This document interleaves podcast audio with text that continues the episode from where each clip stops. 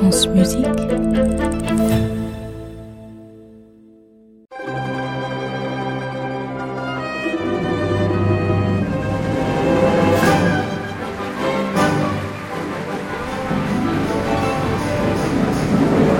Le journal intime de Rudolf Nureyev.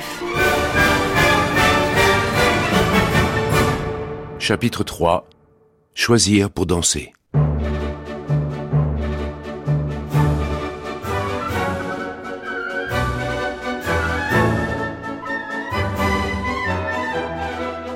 Hiver 1960. Hier soir, j'ai dansé Don Quichotte. On m'a dit qu'il y avait l'assistante d'un impresario français dans la salle et qu'elle a demandé des informations sur moi.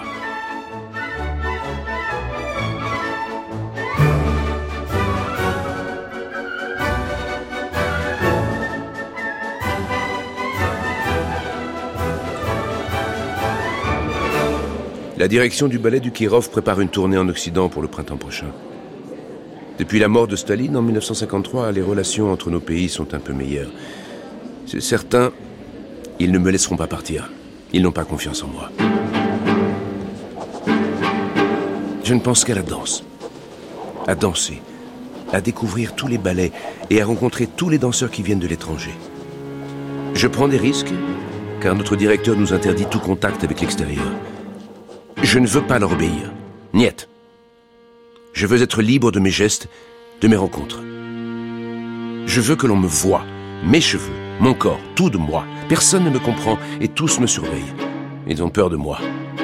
Mais ils voient bien les succès que je remporte à chaque fois que je danse.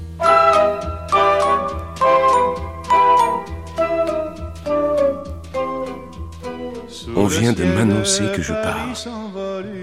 Je suis sur la liste des danseurs de la tournée à l'ouest. Les Parisiens veulent un jeune soliste. Je suis sûr que ce sont les impresarios français qui ont fait pression. Car ici, personne ne veut prendre de risques avec moi. Ils n'ont plus le choix. Chaque jour, je travaille mon répertoire. Je n'arrive pas à croire que mon rêve de voir l'Europe va devenir réalité.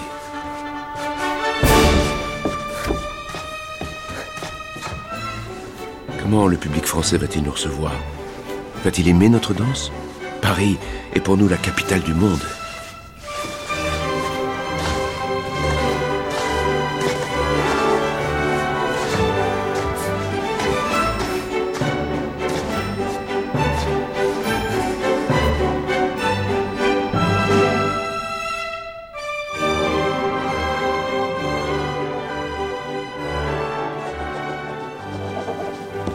11 mai 1961. L'avion vient de se poser. Nous sommes à l'aéroport du Bourget. Il y a la presse, des photographes. Notre arrivée est un grand événement en pleine guerre froide. Nous sommes 120 danseurs et les musiciens sont aussi nombreux que nous. Un car nous attend. Il est bleu.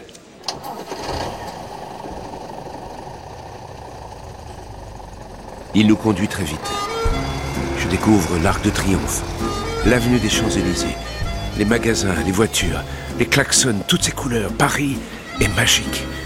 Je pars tout de suite me promener. J'ai deux heures avant notre première répétition.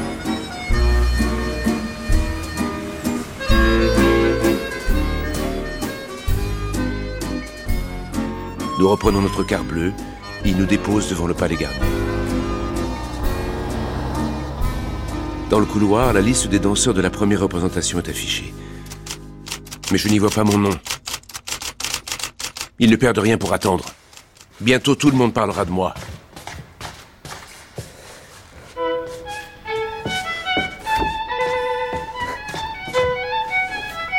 « 16 mai 1961.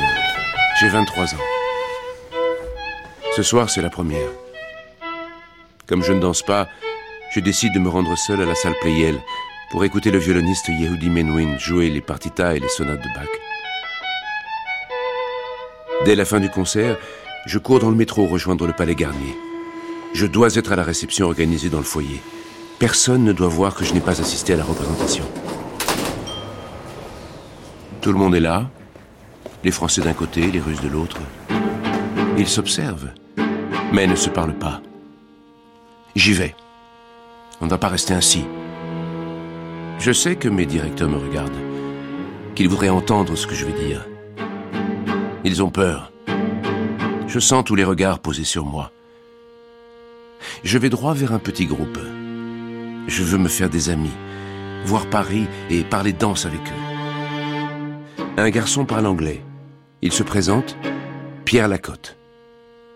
Bonjour, je m'appelle Rodolphe Nourieff.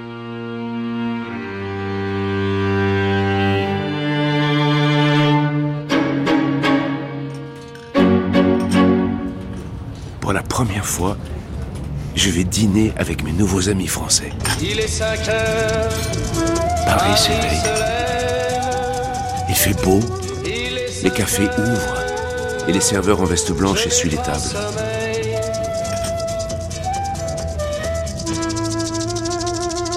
Je retrouve le groupe et nous repartons dans notre car bleu pour notre répétition.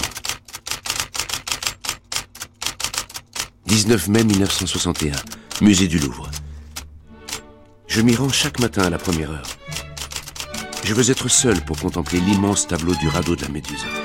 C'est fascinant comme le peintre Géricault a su représenter chaque muscle avec tant de vérité, tant de force. La position des mains, des bras tendus, des jambes, des têtes renversées, les visages crispés par la douleur et la peur, les regards d'espoir et d'anxiété. J'essaie de tout saisir dans mes yeux, dans chacun de mes membres pour danser comme ses corps. Ce soir, je fais mes débuts dans le ballet La Bayadère.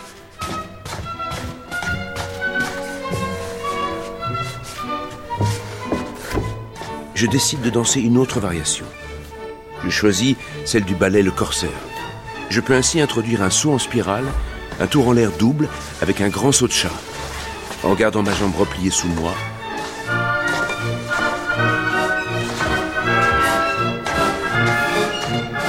Jamais ils n'oublieront ce qu'ils vont voir. Dans les coulisses, je me prépare à m'élancer seul, sans musique, comme un tigre. À la fin, je salue. Le public hurle dans la salle.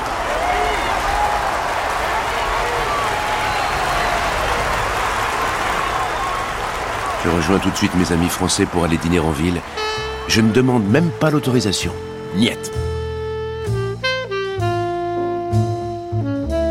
Hier soir, il y avait une jeune fille que je ne connaissais pas. Elle s'appelle Clara Saint. Elle n'a pas beaucoup parlé. J'ai tout de suite aimé sa douceur. Clara nous a emmenés visiter son appartement rue de Rivoli. J'ai admiré depuis ses fenêtres le jardin des Tuileries. C'était magnifique. Nous avons ensuite dîné avec sa mère dans leur cuisine. Je me sentais bien, alors je leur ai parlé de ma vie à Leningrad. Je crois que je leur ai dit aussi que je rêverais d'avoir la liberté de venir ici quand je veux.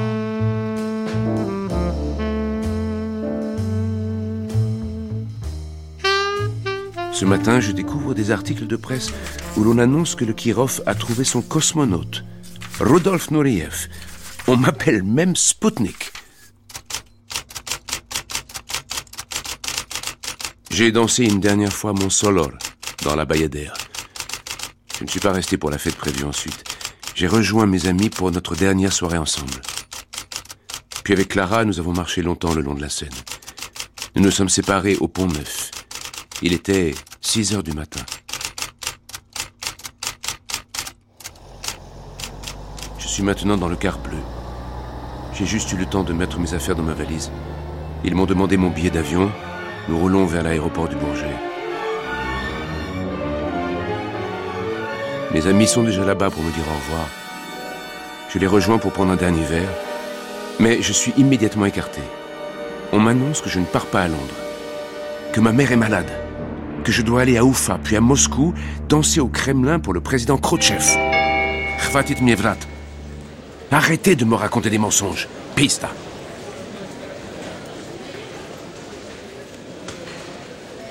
Le Tupolev en direction de Moscou décolle à midi 30. Ma tête tourne. Je n'ai pas dormi. Je suis fatigué, je n'en crois pas mes oreilles. Je suis un homme mort. Cette fois-ci, c'est la fin. Il faut appeler Clara. Elle seule peut m'aider. Ne me touchez pas. Si vous me touchez, je hurle.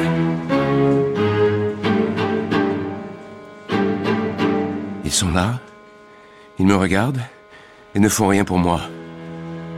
Ils ont tous peur d'être interdits de danser, les Français comme les Russes. L'attente est interminable. Enfin, Clara arrive. Elle comprend, elle n'a peur de rien. Elle va directement dans le bureau de la police de l'aéroport. Puis elle revient vers moi. Elle me chuchote des mots à l'oreille. Je dois marcher vers les deux hommes qui sont au bar. Ce sont des policiers français. Leur dire, je veux rester. Suis seul dans cette petite pièce blanche. Il y a deux portes, deux sorties, deux vies. Je dois choisir. Je pense à ma famille, à mon pays. Six pas exactement me conduisent vers la porte de la police française. Le Tupolev de l'aéroflotte s'envole pour Moscou. Sans moi.